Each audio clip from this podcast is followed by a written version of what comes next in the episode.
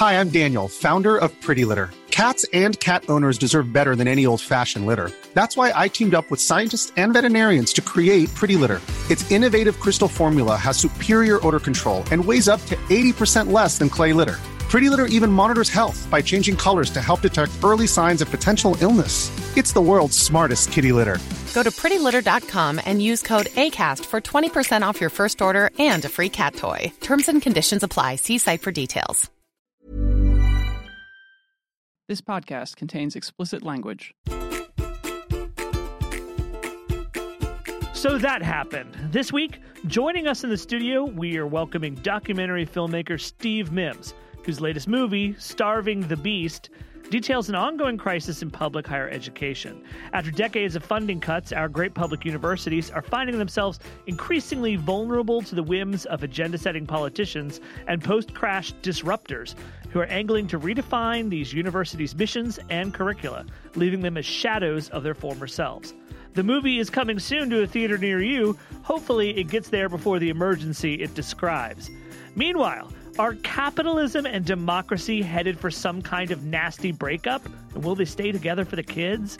That's the provocative contention of influential British economist Martin Wolf, who recently took to the pages of The Economist to suggest that the pace of globalization may be pushing us to make a choice. Given the state of our politics, where cash rules everything around us, it could be that this choice is already being made for us.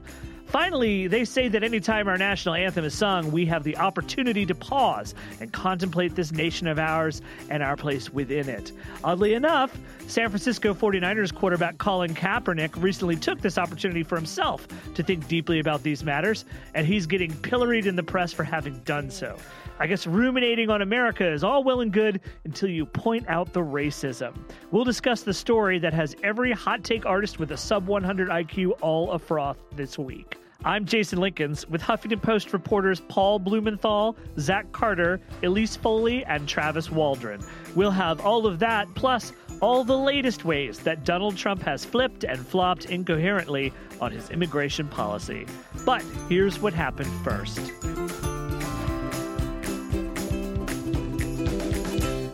Hello, America. Welcome back to another edition of So That Happened, your weekly podcast about everything that's gone wrong in the country and what we're trying to do to fix it as best we can. I'm Jason Linkins. I'm the editor of Eat the Press at the Huffington Post. Joining me right now, right off the bat, uh, is our friend Arthur. No, I said No? Arthur Delaney. Arthur Delaney is having a baby, right? His wife had a baby now. His wife Now had a he's baby. helping her take care of it. He's helping take care of it. We But- miss him. He's but I'm not Zach here. Carter, and I'm on this Zach podcast Carter every is week. here. I don't know why I said Arthur Delaney. Apologies to all the Arthur fans who have to settle for me every every segment this week. but but feel good. He's having a kid, and his last kid was pretty cool. I have high hopes for this kid. Um, really, I do. Um, and right, it's a very special guest uh, joining us today. He is a documentary filmmaker, best known for the movie Incendiary, which doc which uh, discussed at great length the death penalty case of Cameron Todd of Cameron Todd Willingham and uh, Rick Perry's involvement in sending an innocent man to jail and to death row and to his death. Uh, his new movie is called Starving the Beast. It is about uh, higher education and everything that's going wrong in higher education. Welcome, please, Steve Mims. Thank you. Thank you for having me. Steve, tell me, tell me about why you wanted to do this movie. Well, I live in Austin, Texas, and uh, basically came from reading the newspaper. We were following what was happening in Texas, and to make a long story short, the governor Rick Perry was appointing people to the board of regents for Texas A&M and to UT Austin, and evidently, and what we later found out to be true, he was appointing them to radically change them from the inside out. So there, he had a literally an agenda to go in and modify the way that those universities handle research, the way they handled tenure, the way they handled all the important things that make a university a university. And um, so he had put people in place to help facilitate that. And it, it what made it worthy of being in the newspaper was like you you know nobody ever reads anything interesting about boards of regents. Usually, wealthy older guys who meet you know and say yes, no, yes, no. And in this case, it's like people are having a fit. And so we knew that there was a story there, and so we started covering that initially. And then in our research, and then the people that we came across and we talked to, people basically shared with us that this is not unique to Texas. That this story and stories with a similar cast of characters and influences was basically happening all, all over the country. And so we started broadening out the film uh, to cover what was happening at UVA and what was happening at the University of Wisconsin and Chapel Hill and LSU. Um, and I'm leaving out some school, but the um, Wisconsin and Madison. yeah, yeah, and so um, yeah, that's that's how we got involved. So the, the the the story around the University of Virginia is very dear to both my heart and Jason's because Mm-hmm. we're both alumni of the University of Virginia, or alumnuses, Alumni alumni, is the plural. alumnu, Alumni, alumni, with an I. alumnon, uh, and uh, and as a result of being alumnuses, we uh, we, we followed uh, the controversy surrounding Teresa Sullivan a couple years ago very very closely. And Yeah. one of the things that really jumped out at me from that from that whole mess was the the degree to which. Um, the university, despite having all of this sort of political influence from you know the state, the state university, uh, only takes a tiny shred of its funding um, from from the state. Uh, How does that end up playing out in, in sort of the politics of higher education? It's a problem, and it, it's a uniquely public university problem. Like this, this is an important distinction. This is the issues we cover in the film are peculiar to public universities, and it's because they take X amount of funding from the state, and for the privilege of taking a tiny percentage, they're under the dominion of politicians, because uh, they're these are people. Uh, the board of regents have been appointed by governors, or whoever they're appointed by in di- different states, and um, they're beholden to the state legislature. So, uh, for instance, at UT Austin, they in around 1980 they they they got about 60 percent of their money from the state.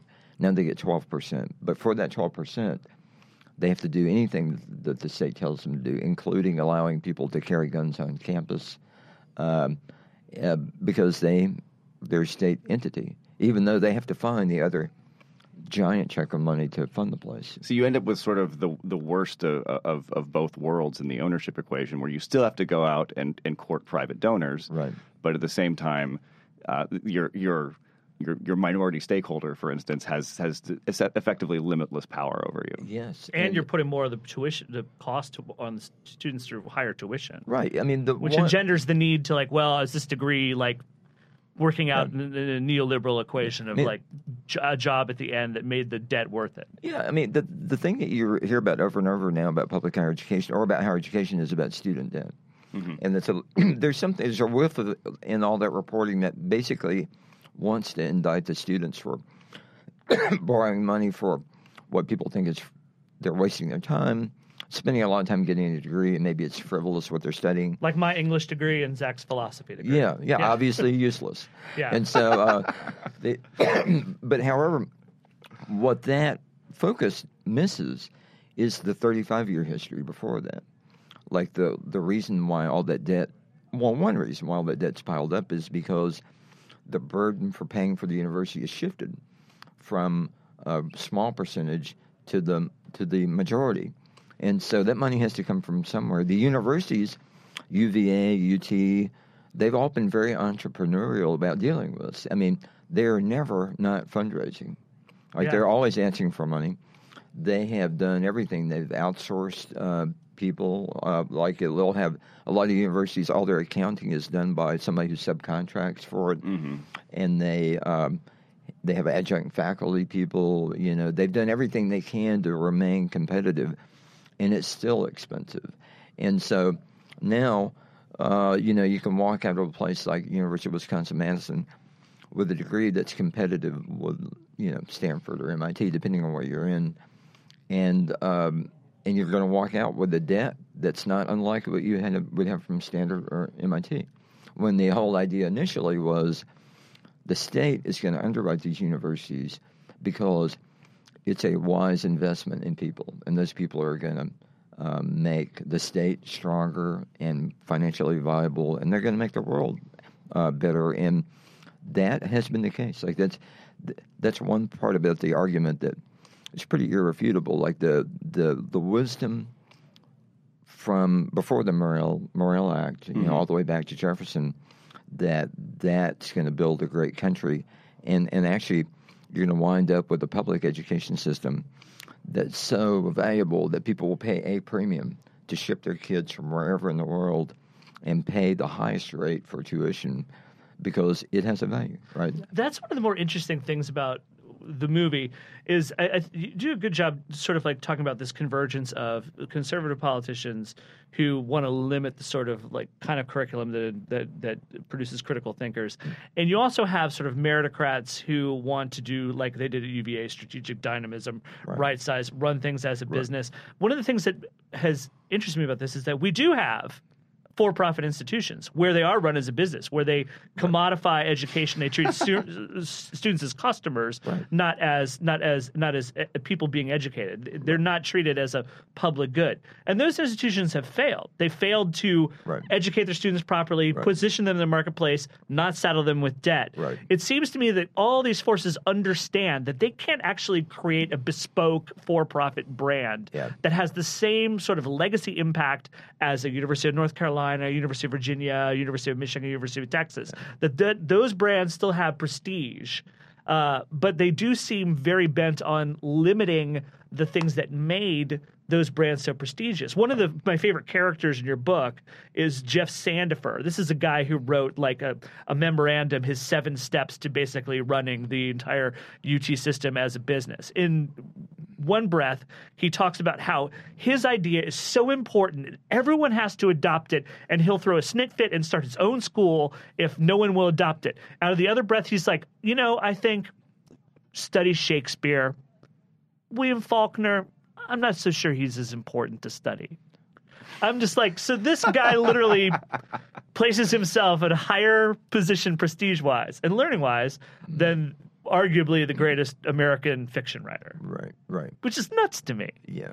No, it's it's it's really we tried to put that in the film and other there are other people who speak in the film and I have to say from they have conviction, right? They they're saying what they believe. They do. But but that conviction is kind of amazing. And like and that's one of the values of seeing the film is like these people mean it. They they I think that they really believe it. Uh, but people need to know they're out there. People are out there who think and believe believe that. So I, I swim in these swamps of most of my reporting is surrounding financial policy, economic policy, and I, I really dislike the frame by which we analyze education for its like economic output. I, I think I think it's just it's good and it's okay for it to be good, whether it like results in a balance sheet getting bigger or smaller. Um, but it, it has been interesting to me to to talk to.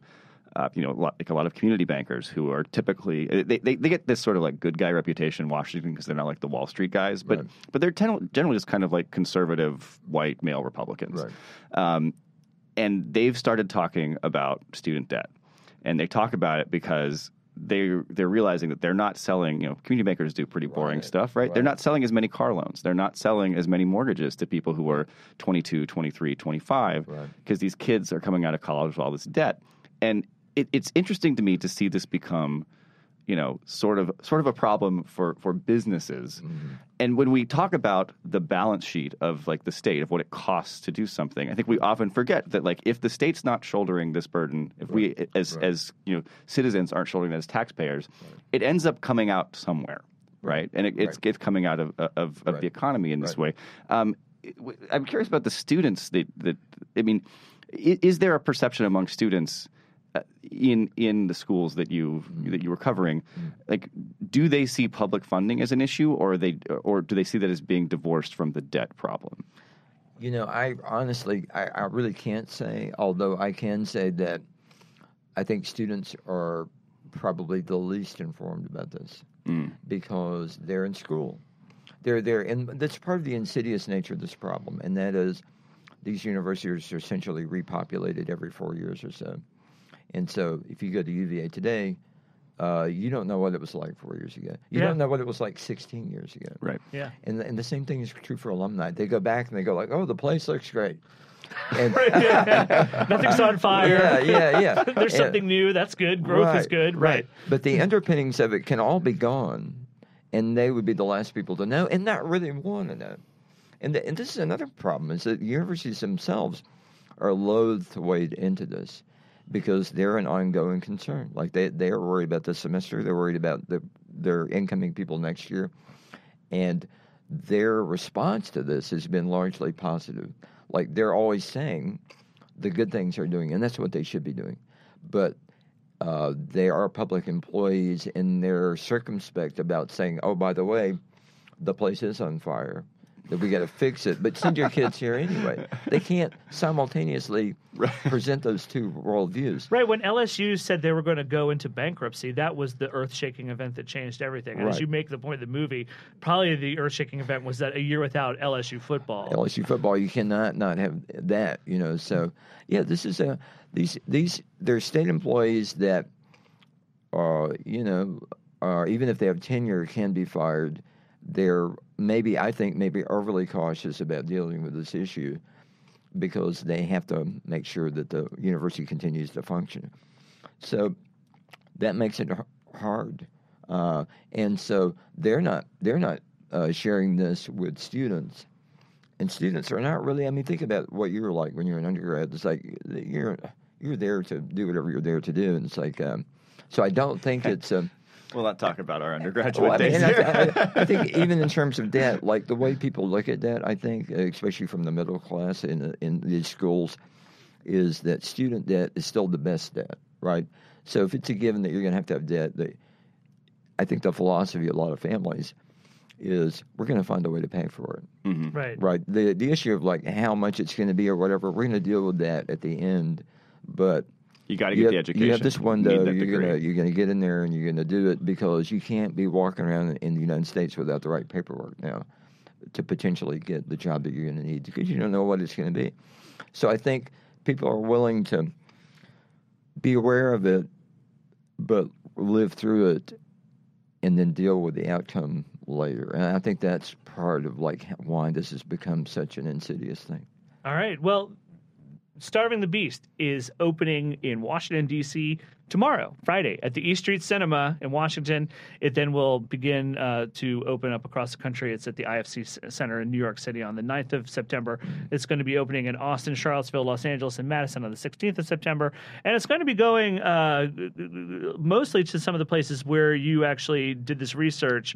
And so students who maybe have been at a distance from this, and understandably so, because they're all working for their betterment as well, will have an opportunity to start Or engage drunk. these issues and, and or drunk. They'll, they'll, they're going to have it, they're going to have an opportunity to like really understand the pressures uh, that are being placed on your schools behind the scenes. So I recommend this movie to everybody. Please check it out. Uh, StarvingTheBeast.com, I believe. is Dot the- net. Dot net. StarvingTheBeast.net. Uh, check out the preview, read the uh, materials, and uh, get to a showing if you can. Yeah, no. It's All right.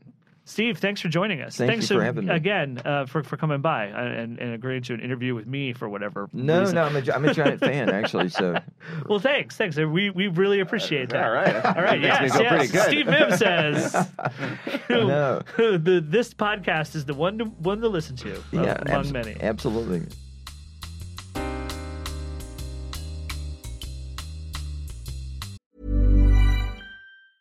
Hey, I'm Ryan Reynolds. Recently, I asked Mint Mobile's legal team if big wireless companies are allowed to raise prices due to inflation. They said yes. And then when I asked if raising prices technically violates those onerous two year contracts, they said, What the f are you talking about, you insane Hollywood ass?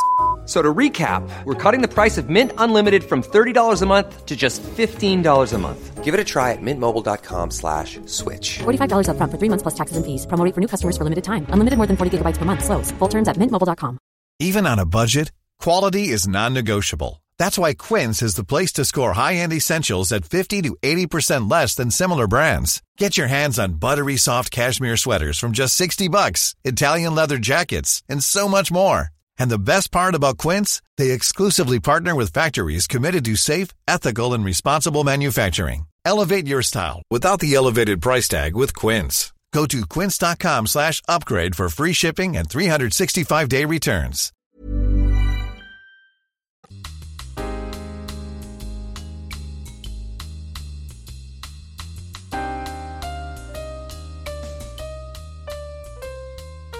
Everybody, we're back. So, from time to time, we like to check in with the uh, most recent uh, uh, thought fluencing from the meritocracy and, and how they want to govern our lives in a more efficient manner, allocate capital correctly, turn the shock troops in the global war on capital uh, out in greater numbers. And here to talk about that is uh, Zach Carter Why, hello. and uh, Paul Blumenthal. Hello. Making, I think, no, not your debut on this podcast. Second time. Second time, yes. Paul. Been a Blumen- while. Paul is our money in politics man, and we're going to talk about some money in politics, man. So, Zach, set up this story of that uh, this this uh, Martin Wolf column that is going to be a game changer for all of us. So th- th- th- this was a pretty big deal, I think. Martin Wolf is a, he's probably the most widely read and influential British uh, economics writer. He writes for the Financial Times, and he's a guy who's been very much sort of part of of the global mainstream for a good 20 or so years. He wrote a book in 2004 called Why Globalization Works, right? So he's not somebody who you would have seen like in 1999 protesting the WTO in Seattle. Um, Okay, fair right? enough. He's he's he's he's part. He's deeply embedded in the global elite and is really influential among them. Um, but he wrote a column uh, basically saying that democracy and capitalism may be headed for a divorce here. That the idea of like you know a free market where people are free to make their decisions, and the idea of like a democracy where you're free to vote for who you want and say stuff without being oppressed. Those seem like they're sort of harmonious ideas, but what we're actually seeing as global capitalism advances or just does what it's done for the last 30 years uh, is a rise of unaccountable global economic forces um, that seem to be operating against the wishes of, of people who actually vote for political norms and, and governances. And he suggested that this is causing sort of a crack up in, in global politics. So my response to that would be like, fine, let's definitely uh, save democracy and rethink capitalism. Cool, we're done, right? We're, we're we're good to go, right? Well, I think Martin Wolf is a little less ready to just like throw out capitalism. Um, he was suggesting we could we could maybe start by throwing out free trade agreements, or at least rethinking the way we do them. Uh, you know, if you look at TPP or NAFTA or the WTO agreements, they do give corporations this ability, unique ability, to challenge you know government regulations and laws before an international body and and they're you know particularly like NAFTA and TPP these are privileges that they don't afford to like labor unions if somebody if a country violates you know labor law or environmental groups if a country dumps a bunch of you know shit in a river um, that it's you know this this is clearly an attempt to uh, give corporations greater influence over over the political process. In fact, they're more apt to overturn a law that would criminalize or penalize uh, someone for polluting that river than they would be to actually protect that river. There's a whole industry actually that's picking up of of people. Dave Dame reported on this for for us uh, earlier this week. Uh, there's an industry of people who just are buying up companies based on their ability to speculatively file lawsuits against sovereign governments over environmental regulations or labor regulations that they expect to come down down the pike. So um, there are real problems with this stuff, and he wants to rethink that. Um, but I, I do think it's important to, to think, you know, just because capitalism looks the way it does now doesn't mean that it has to look that way in all times. And I feel like, Paul, you know, you've written a lot about corruption and money in politics for us. It's, I feel like we're living in sort of like a uniquely corrupt moment right now, that it hasn't always been this bad. Am I wrong about that? I mean, I think it really depends on how you look at it. Historically, you go back. I mean, you have like C. Wright Mills writing about like uh, domination of politics by you know like a global corporate elite or even just a local corporate elite back in the 1950s. So I mean, it's not like people haven't worried about this for a long time. But certainly, I mean, you just look at the direction of politics in a lot of countries in Europe and even in the United States, and you see people sort of reacting to this divergence um, between you know who's who's really doing the winning if i'm going to you know paraphrase donald trump and it's you know giant global multinational corporations that have been winning basically since the 1970s since they sort of divorced from any kind of national social contract and involvement. Um, and i think that that has gone hand in hand with uh, you know spikes in corporate influence in political economies across the world, uh, That's also- campaign contributions, lobbying, um, and you know a rise in inequality that comes with political decisions made by our leaders, influenced by corporations. That's also around the same time frame where we saw that we see the divergence in between wages and capital as well. The the sort of like forty Yeah, year uh, pretty much starts in the, in the 1970s. And then I think, you know, this debate we're having, or Martin Wolf is bringing up, and that you wrote about, Zach, uh, you know, about the divergence between democracy and capitalism sort of goes back to the fall of the USSR and, you know, the quote unquote end of history, according to Fukuyama. Yeah, Francis Um, Fukuyama. you know, and uh, it, it turned out that, uh, you know, history didn't end, but now that, you know, what remained was liberal democracy and capitalism as like the two pillars of what could be the end of history. And now they are at uh, heads. Yeah, I, I, I think you know at, at the end of the First World War, and then again at the end of the Second World War, there were there were very serious problems for for capitalism and democracy, and people like John Maynard Keynes made eloquent pleas to please reform capitalism so that it works. Um, and they didn't after World War One, but then they did after World War Two. Uh, There was a whole thing that happened there. yeah, there's there's can, there there are people, including Keynes, who believe that World War II happened because they didn't fix capitalism after World War One. But the big scare at that time was that it was that you were going to see communism or you were going to see fascism. And and Wolf talks in his his article about sort of a different threat. He he talks about you know. You know, confiscatory, autocratic regimes, maybe run by dictators. It's, it's really a nice word for fascism, or a nice turn of phrase for fascism. Sure. On the one hand, um, and he talks about regimes like Putin's Russia, like Erdogan's Turkey, that seem to be moving in that direction.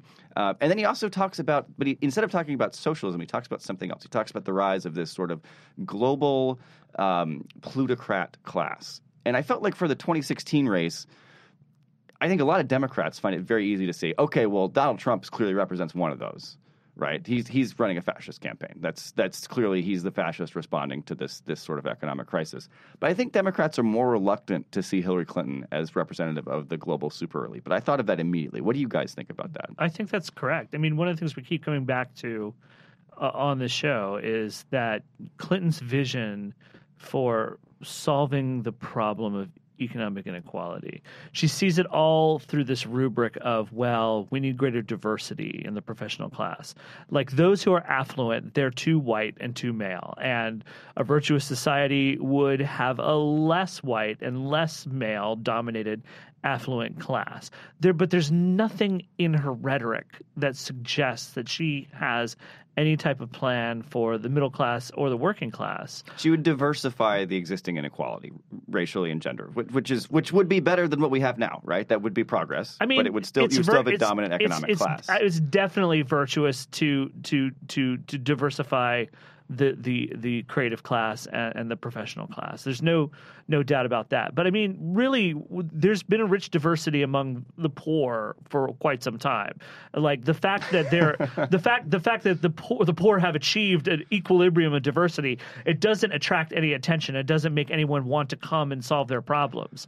Um, it's it seems to me like there's you know the the- road to serfdom is leading a way that the person who originally wrote that book didn't expect. I, I think there there are some policies that Clinton has supported here that, that I think would, would make things better. You know, a higher minimum wage. She's at least for now opposed to the Trans-Pacific Partnership. I, you know, I think you you could say that there are some policies that she's at least giving lip service to um, that I think would be good. But when you look at the way the Democratic establishment is talking about Sure. her candidacy, Yeah. I mean, Paul, I'd really like to hear from you on this. Like, you know, a lot of the stuff they say about like you remember like the Goldman Sachs donations and and the uh, the Clinton Foundation's operations, which you mean talk about globalist, like right? These Sure, they're yeah. countries, political rulers from all over the world who give to that.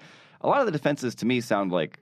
Uh, you know, oh, it's not corruption if it's if we can't prove like a specific quid pro quo of you know cash for policy decision making. Right. Does that sound to you like Citizens United? I mean, I think somewhat. I think there are probably differences between. I mean, I think that you know the Goldman Sachs speeches are particularly stand out as something that you know should get more attention on that front because it's like direct money going into your pocket. It's you know income, and there are you know we have ethics restrictions, legal restrictions about where your income can come from if you're actually sitting in office. So you know there are similar conceptions about. Um, from campaign finance as being like something that fuels your career. You cannot get elected without that money, and therefore we believe that there should be these certain rules and restrictions and you know boundaries around it. You know, we have these conceptions about what it means for a democracy to be electing people with all this money. I think we similarly do with the kind of income that people are getting. Um, so yeah, I mean, they're definitely like. Uh, it, it sounds sort of like uh, Democrats are accepting somewhat of the Citizens United argument. Um, at the same time, I mean, it's just sort of just pure partisanship. Um, you know, if this was the Bush administration and they were doing the same things, Democrats would be up in arms and Republicans would be Yeah. defending it. Yeah. And we see that flip around every time. Um, and then I guess to the you know the other question about whether Clinton represents this global plutocratic uh, class. Um, you know, I think that it, it can be definitely true that you know a Clinton administration might be more liberal on dem- on domestic policy than an Obama administration, just simply by the the fact that you know Obama has pulled the po- politics clo- further left of center Than they were eight over years eight ago. years, and you know just the demographics of the party and the fact that there's you know this rising group of people and the Bernie Sanders voters who are pulling the party to the left that she'll have to answer to. And at the same time, it can also just look like a corporate diversity program for like Goldman Sachs or Microsoft or whatever. Um, you know, those both can be true at the same time. And, you know, I also think that, uh, you know, Lee Drutman, who's a New America scholar, who had a piece in Vox the other day, talking about how, you know, the dividing line of politics now has shifted between, you know, in 1960s, it was probably a, a dividing line of class. Mm-hmm. And nowadays it's one of race and ethnicity and diversity Identity. and identity, yeah.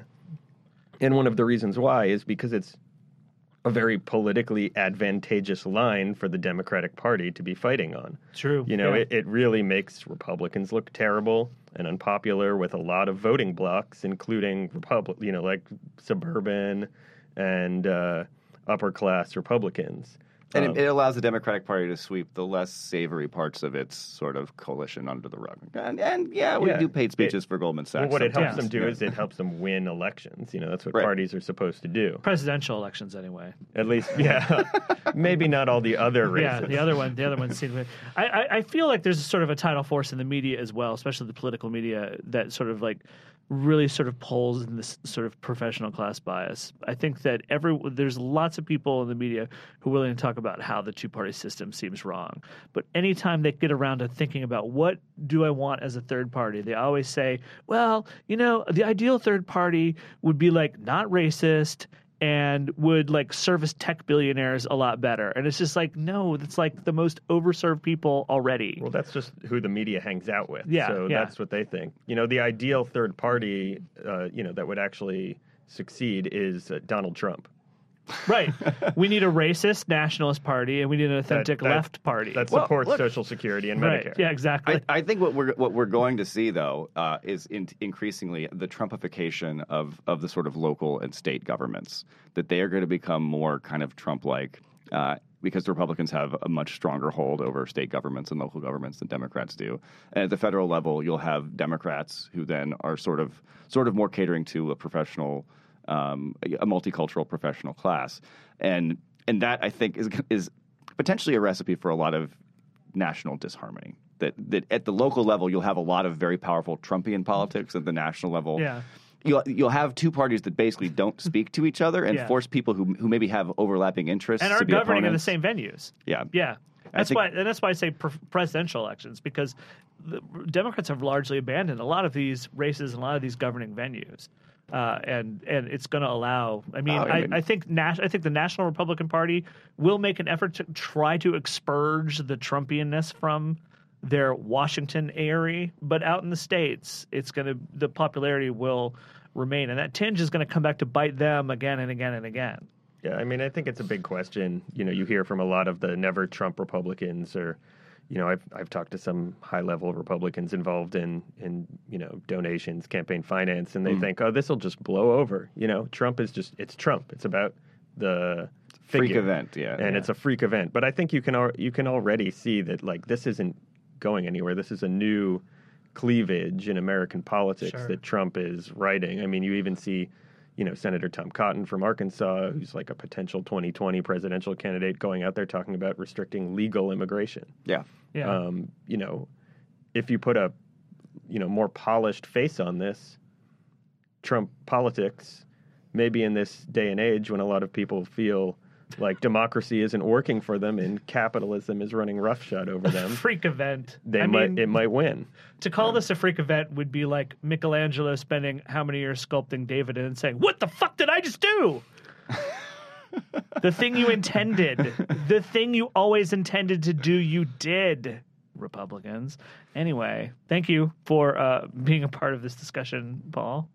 Well, thanks Always- for having me on. Always a cheer. And st- late, late stage capitalism. Going to be a fun time for everybody. Zach, uh, thank you, and we will be we'll be right back.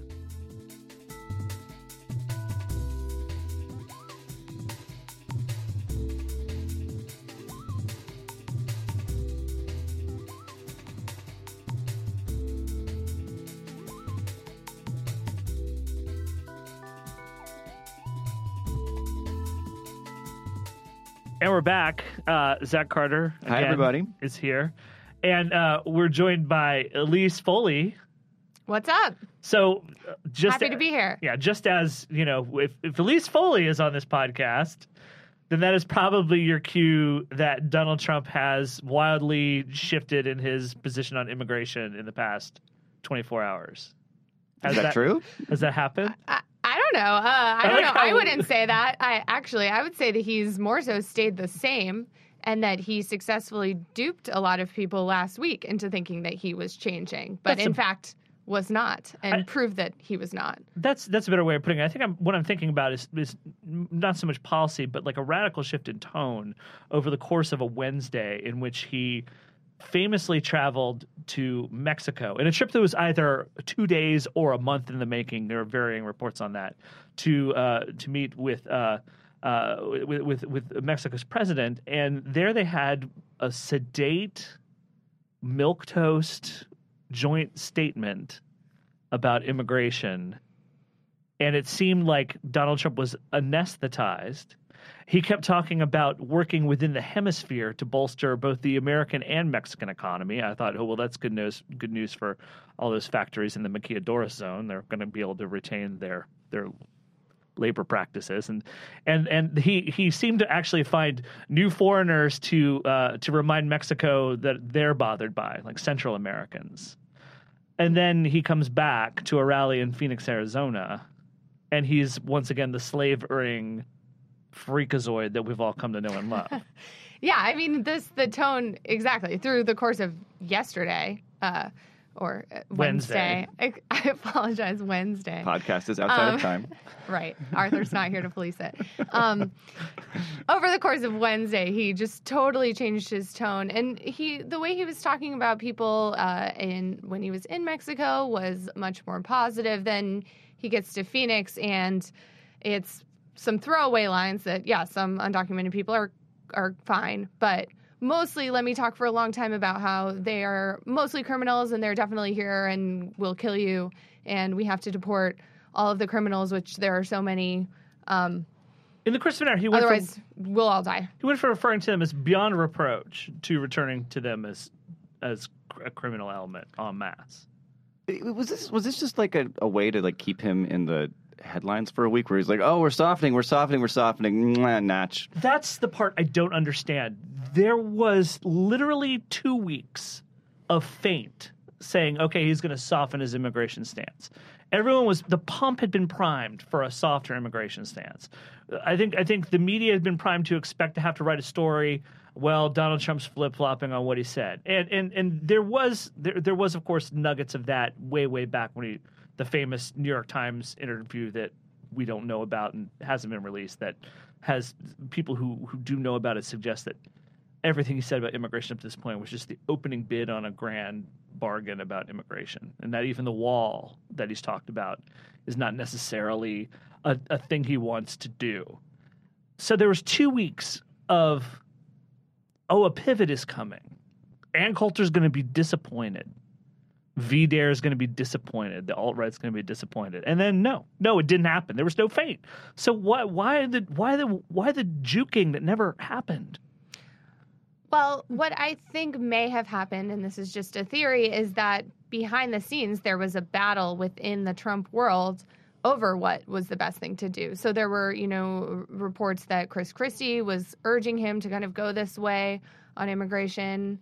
Um, I think there are probably others who look at poll numbers who were telling him to go and by go this way I mean soften, uh, for lack of a better word. Not be as That's Not a good one. yeah, not be as extreme on immigration. And there were some people urging him, I think, probably to do that, and they lost out to the people like Jeff Sessions. I mean, what what he was promising last night was both basically along the lines of what Jeff Sessions, uh, the senator from Alabama, proposes. I think that just they they won out that side. So I, I've got a question. I mean, you cover immigration for us, obviously. I mean, are there are there Latino Latina groups that have been more sympathetic to Trump in the last few weeks that have been maybe interested in coming around that you've that you've spoken with? Are, are there any organizations? No, not not as a whole. I mean, there are some uh, Latino Republicans who, in the past, have said they um, are willing to, you know, sort of hold their noses and vote for Trump. Uh, some of them, I believe, are even reconsidering now after the speech last night. I think that a lot of people were who were in that camp who really opposed Hillary Clinton, and they're not gonna, you know, they just cannot vote for her. They can't let, you know, this happen, uh, her win because of them. So they were willing to vote for Trump, but they were really, really hopeful, I think, that this change was coming and to see that this change is is not coming or certainly isn't here now i think was really disappointing to those people so i think maybe it was helping him keep some of the people that he already had but i didn't see any you know latino large scale latino groups being like oh this is great maybe we can work with this guy All right. Well, I mean, God knows we have a weekend to go. He'll probably be on a bunch of Sunday shows. He'll probably say four new different things about immigration. Fingers crossed Fingers crossed. keep Thank- me employed Yes. we will. We would. We would definitely keep you employed if Trump was not a candidate for president. At least you. You understand that, right? i hope Yes, we would. Okay. Thank you, Elise Foley, for joining us, and we'll be right back.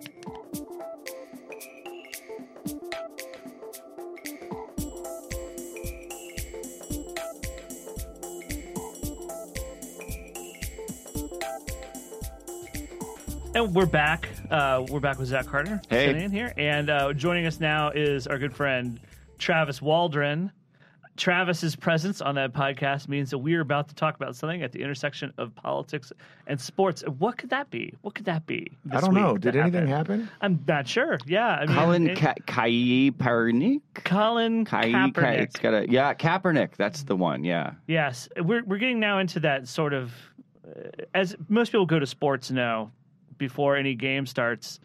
There's this empty gesture where we sing the national anthem. so you're just gonna go Because- straight there. straight there, all the way in.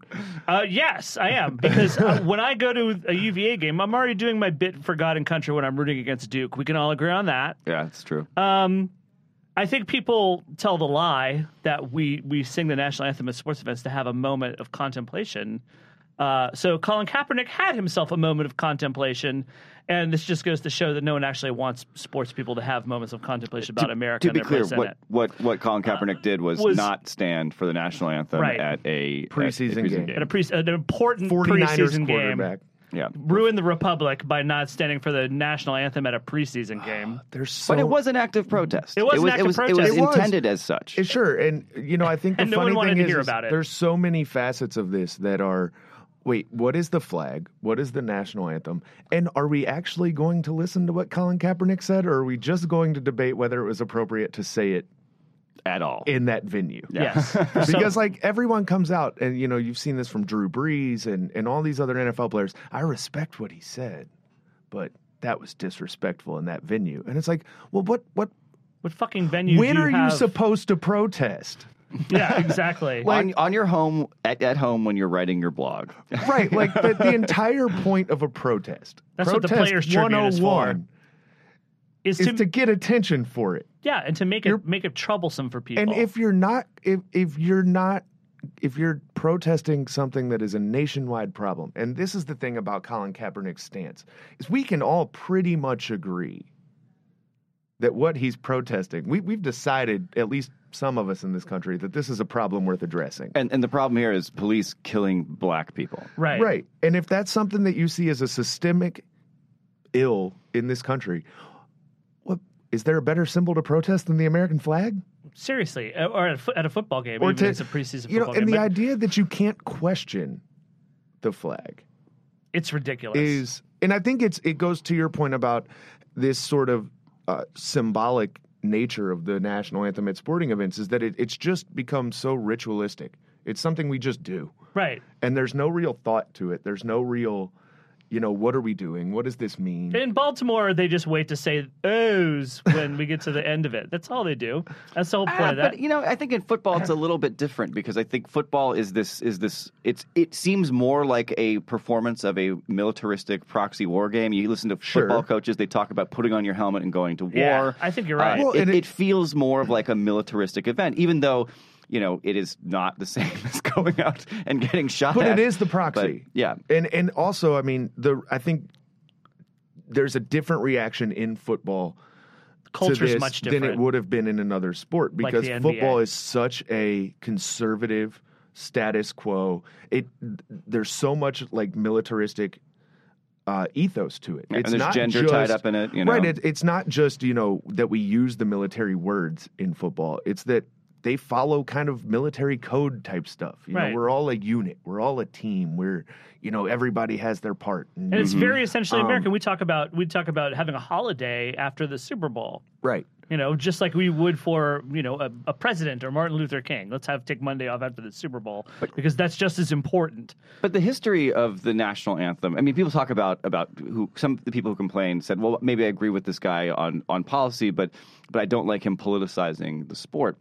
The history of the national anthem at sporting events is inherently political. The, the very act of playing the national anthem is political. We just saw Right. the Olympics It's- where well, it was the where it was supposed to be the sort of ringing endorsement of our jingoistic Right. pride to, to hear the national anthem. And I think if you if you look back at the history of this, I mean, Colin Kaepernick is not the first black athlete to raise issue with the the national anthem. Right. It- we've seen Ma- Mahmoud Abdul Rauf. It was 20 years ago this year that he refused to stand uh, for the national anthem before an NBA game because uh, you know he said it was a symbol of tyranny, primarily against Muslims. what I find um, interesting is that They they destroyed his career, and right? then and yeah, then, but you then know, we Jo- kind of have gotten you know, worse we look, on the Muslim We look thing. back now. You know, it's funny that it's happened. A bunch of people have made this point. It's funny that it happened this summer. You know, after this summer when Muhammad Ali died, Mm-hmm. and we had this glorious sort of moment about celebrating Muhammad Ali's activism and his his like the idea that Muhammad Ali would stand up to the man and stand up to everyone. And obviously, there's still a lot of people who don't like the fact that he didn't go to Vietnam, but we we celebrated We sort of this man who it. was larger than his moment.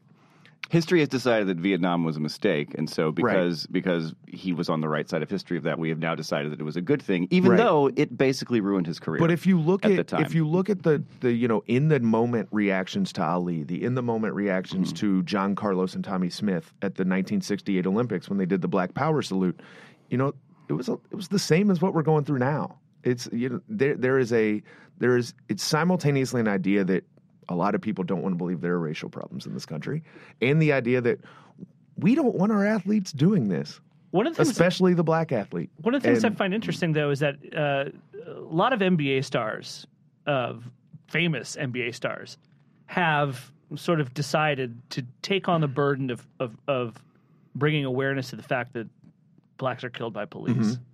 and politicizing it every chance they get. And then we're talking about people like LeBron James, talking about people like Carmelo. Mm-hmm. Um, and there's something about NBA culture and also the journalistic culture around M- the NBA where they have a lot more leeway Yeah. to do this than than they do in the NFL. Well, and I think I feel is- like I feel like some of the same. Obviously, the NBA is a black game. It's played by black athletes. It's covered by black Mm-hmm. and it, journalists. it's identified as, as sort of a very culturally black sport Yeah. in a way that the NFL isn't. Yeah, and and it, uh, this goes back to the whole fact the, the way the NFL is very conservative and very sort of uh, temperamentally juvenile in its in its outward show of patriotism. Uh, I, I, I feel like Colin Kaepernick really is just kind of following the example of some of guys who'd be his sports heroes. I think normally. he certainly is, and you know, I think the NBA is a much more individualistic game. We Mm-hmm. Yeah, identify definitely. we identify individual players Yeah. in the NBA in a way that we we don't in other sports. There's also more individual power in the NBA. Like you, Definitely. you can't suspend LeBron James or Carmelo Anthony or No. Chris Paul or Derrick Rose. You know, those are those are the guys that people come to watch.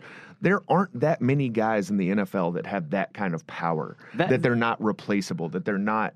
All of that said, we did just talk about how the NBA like basically torpedoed a guy's career twenty They years did. ago. No, They it was did. 20 But, years the, ago, but the though. NBA has the you know. But you look at last you know the last two years when when guys were showing up on the court for warmups and I can't breathe Yeah. shirts Yeah. and you know Carmelo marched in Baltimore and LeBron with his has done it primarily on social media. You even go back to the Donald Sterling fiasco in, in Los Angeles when guys turned their warmups inside out and threw them on the floor because of the owner making racist comments and LeBron, you know, across the country saying, "Hey man, if these guys want to sit out, I'll be with them." One of the more And- grotesque aspects of what Colin Kaepernick has faced is that people say that he shouldn't say what he's saying because he's rich and privileged. Right, right. Or because he grew up in a in a white family with white parents. Yeah. I mean, I have bad parents. I have bad news for everybody, but when it comes to talking about poverty and getting things done about poverty, it does take sometimes a couple rich people Well, to stand up and say I'm going to do the right thing because we don't listen to poor people. But there's also there's also an important point here when it comes to Colin Kaepernick is that and the black athlete protesting is that their status as athletes, their status as wealthy athletes,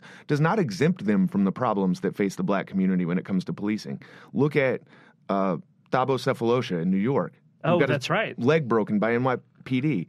Uh, Warrick Dunn was pulled over several years ago, the running back, because he looked like somebody transporting drugs or guns. Torii Hunter was a, was held at gunpoint outside of his home when the alarm went off because police didn't believe it was his. Like the idea that the at like that athletes are exempt from this because we know who they are. It's also a perversion of the use of uh, hypocrisy, right? It's some, somehow somebody's got to be a hypocrite because they're standing up for people who are in some way may, maybe meaningfully different from them. If, if I mean, I, I do think it's the case that being a wealthy athlete, while you are still subjected to, you know, all, all sorts of racial problems that, like, just being a normal middle, even the word normal for middle class white people, like, you're not subjected to. Um, I, I do think it is a little bit easier to be wealthy and black than to be poor and Sure. black, right? But but that's it's not hypocritical to Right. say this is why we should make things better for all black people. Right. You're not. That's not. That's not what hypocrisy And I think is. there's a powerful element of Colin Kaepernick's protest here in that he's not LeBron. He's not Chris Paul or Dwyane Wade Right. or you know, Colin Kaepernick is was on the brink of making this roster anyway. right. He might not make the 49ers roster. And And and this is certainly not going to help. You know, even though the 49ers have stood up for him and Yeah. said he had the right to do this and they respect it, uh, it's certainly not going to help him get a job in the NFL. I mean, if you've seen the anonymous comments executives have made, sure. you know, these people are treating him as one compared him to Rae Carruth, who murdered his pregnant girlfriend. Right. And Like uh, the you know, the lack of perspective here is is crazy. But I think there is an extra power to what Colin Kaepernick did because he was not an untouchable. Yeah. Mm-hmm. Meanwhile, there will be many, many people who've committed actual crimes who will be on NFL rosters this year. Well, they didn't diss the flag, so there you go. All right, Travis, thanks for joining us. Thank really you. appreciate it, and we will be right back.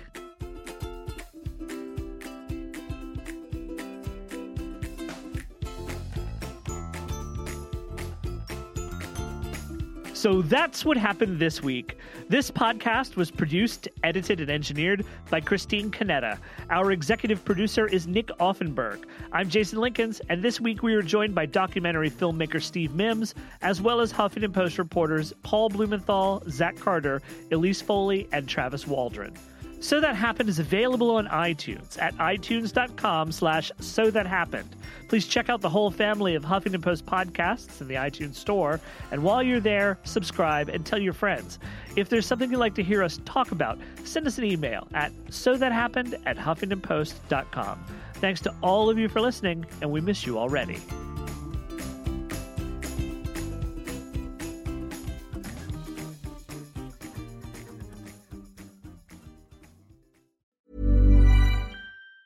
Hi, I'm Daniel, founder of Pretty Litter. Did you know cats tend to hide symptoms of sickness and pain? I learned this the hard way after losing my cat, Gingy. So I created Pretty Litter, a health monitoring litter that helps detect early signs of illness by changing colors, saving you money and potentially your cat's life. Pretty Litter is veterinarian developed, and it's the easiest way to keep tabs on your fur baby's health right at home. Go to prettylitter.com and use code ACAST for 20% off your first order and a free cat toy. Terms and conditions apply. See site for details.